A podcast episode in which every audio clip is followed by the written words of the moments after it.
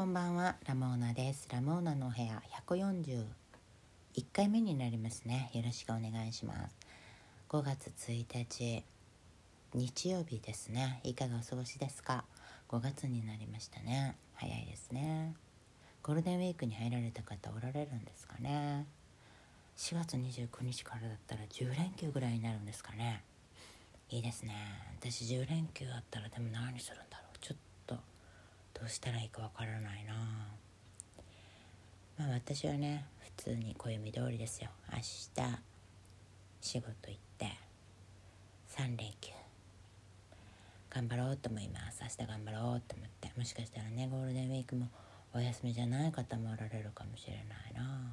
お疲れ様ですっていう気持ちですよ。ねえどうですか最近？私はもうねあ私はね掃除ばっかりしてますっていうのもですね猫来るんですよ。本当に猫が来てくれそうになりましてね。2月に1回お話ししたんですよね。調べたら2月でした。なんか猫と暮らしたいって言ってね周りの人に猫と暮らす時に必要なもの聞いてて。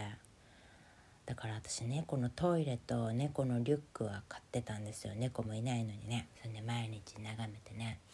猫来ないかなって眺めてそりゃ来るわけないですよね。眺めてるだけじゃ来ないなと思いながら2ヶ月経ってて。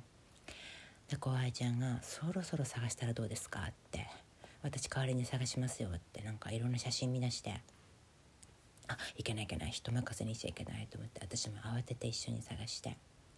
そしたらなんか自分の家の庭である日母猫が産みました。子猫もらってくれませんか？みたいなの見つけてちょっと私はいかがでしょうかって名乗りを上げてね。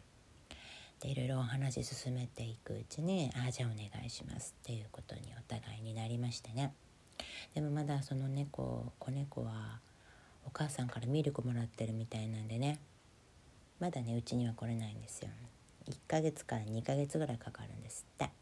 まあその後もねもしかしたら子猫の方がね行きたくないっていうかもしれないからまだ確定ではないんですけどね。来てくれそうなんですよね。何日とかもわからない。もう5月か6月ぐらいしか分かってないんですけど楽しみですよね。それに向けてね家もいろいろともう本当に人間の大人が好き勝手住んできた家ですからどうにかせないかんと思って。なんかなんだっけ。ちっちゃいものとか落ちてたら口に入れる子もいるとかって聞いてそれはいけないと思って。猛烈に掃除してますよ。すっごい掃除してる。綺麗になりました。まだねまだまだ完成ではないけどどんどん綺麗になっていく。やっぱこれ綺麗になると大人にもいいんだなと。人間の大人にも優しい住環境なんだな。綺麗な部屋っていうのはみたいなことをね。当たり前のことをね実感していますね。そんな猫尽くしなんかなんだっけなお菓子とご飯ご飯か猫のご飯についても聞いてどこどこのメーカーのがいいとかどこどこはどうだろうみたいなのとか聞いてあとチャオチュールって言葉を覚えました。おやつみたいですね。猫犬も食べるのかな。おやつのことチャオチュール。へえそんなのあるんだ。でもチャオチュールはあげなくてもいい。人間が渡したくて渡してるようなものだって。うちのボスは言ってました。ボスも猫飼ってるんでねあそうなんだ。チャオチュールねって言ってメモしましたあもう何でもかんでも子猫子猫の写真ずっと見てるからなんか子猫に見えちゃってねいろんなものが。大変ですよ。目目が変わっちゃった私の目が。先週のなんか半ばだったかな。雨が降って風が強くて雨が降って気温が低い時があったんですよ。で私いつも往復仕事はあの歩きなんですけどその日はもう5時ぐらいで「もう送ってってあげるよ」って言ってボスが車で送ってくれたんですよね。で大道路をこう通ってでいつも家じゃなくてちょっとコンビニに寄ろうと思ってコンビニの前で降ろしてくれるかなって。コンビニの近くに車をつけてくれた時に道路脇にね大きな道路なんですけどね道路脇のこの歩行者の通路のところにねなんかすごい小さい子供がね大きなビニール傘さして立ってたんですよ。制服を着てたけどあれが本当に小さな子でね保育園か幼稚園の年長さんか小学校でも1年生ぐらいじゃないかなと思うんだけど本当に小さい子が立っててすごい可愛かったんですよ。で「見てあそこに子猫みたいな子がいるんだけど」って私は言ったらボスが「人間だよ」って言って「あいけないいけないそうだった」と思って「人間の子供が立ってる」って言ってでそこで降りたんですけどね。で降りてやっぱりこう本当に小さな子だななんかこう保護者のお迎えを待ってるのかなって思いながらね。コンビニ入ったんだけどね。コンビニでね買いたいものも特になくてね行ったもののねなんかイメージが浮かばなくてチャオチュールの場所だけ見てね コンビニでチャオチュールってこういうとこあるんだと思って。あと犬のご飯と猫のご飯はどっちが多いんだろうなみたいなこと考えて何も買わずにコンビニ出たんですよ。そしたらその子まだいてその可愛い子。まだいてで今度はなんか右手にねスマートフォンを持ってで私を見てきたんですよじーっと。さっきはねそんなことなかったんです一回通り過ぎた時はコンビニに入る時は全然私の顔見たなかったんだけどコンビから出てきた今回はねじーっとなんか目で追われてえなんだろうと思ってね。思わずちょっとまあそばに寄ってしまいましてね「何何どうした?」みたいな感じで寄っちゃって「何やってるの？お迎え?」って聞いたら「お迎えじゃない」って言ったんですよ「お迎えじゃないんだ」と思って「じゃあ何やってるの?」って聞いたら「バスを待ってるんだ」って言ったんですよ。あバス待ってるんだ。えバス？と思って。バスちょっとテール上離れてたんですよ。えバス待ってるならあっちじゃない？ってテール上の方を指したら「うん」って言って。でちょっと私テール上の方に歩く素振りを見せたらついてきたんですよね。後ろをテクテクと。でついてきて。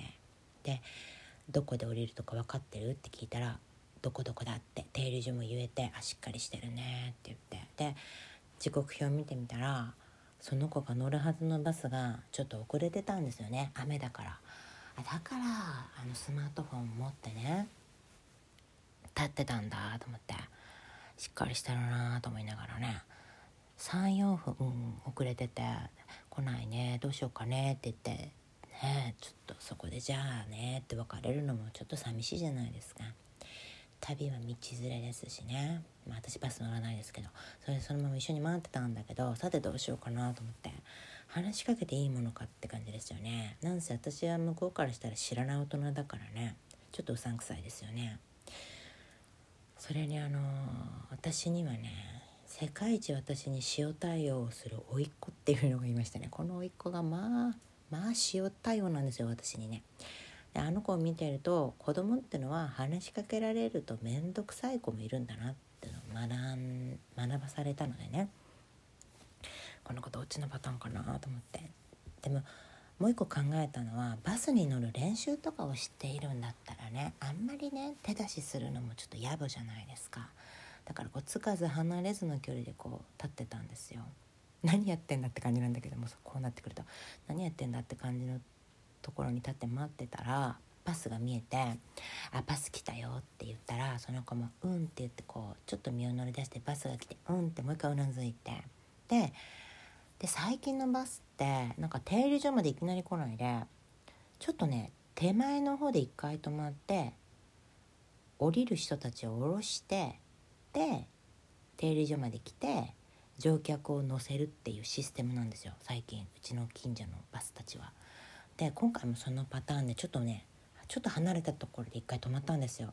でなんかお客さんたちが降り出してでその子はその絵を見てタタタとかけていってあのバスの入り口の方のねドアの前に立ったんだけど入れてくれるかなとちょっと心配しながらね運転手さんこの入れてくれるパターンかなと思ったらやっぱり入れてくれないよねで前にねちょっとここでは乗れませんみたいな子供に言ってもちょっと伝わらないんじゃないのかなと思うけどその子は伝わってましたね。ここでは乗れませんって言って運転手さんが全部のドア閉めて停留所までビーって進んででけなげにもその子はそのマスをタタタタと追いかけてってで停留所で乗れたんですよね。よかったねって感じ。で乗る前にねあの傘を差してたから傘を差しながらで私を一回見てくれたんですよね。だからあじゃあちょっと最後のご挨拶と思って手をちょっと振ってみたんですよ。またねみたいな感じで。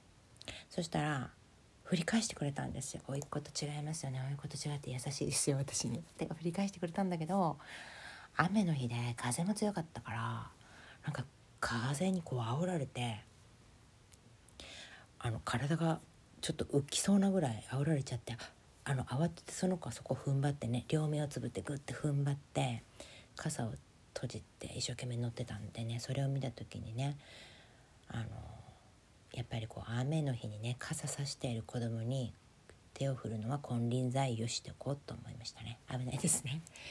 ああこれやっちゃいけないやつなんだなと思って。学びになりました。ほんと可愛い子に会えたなと思って。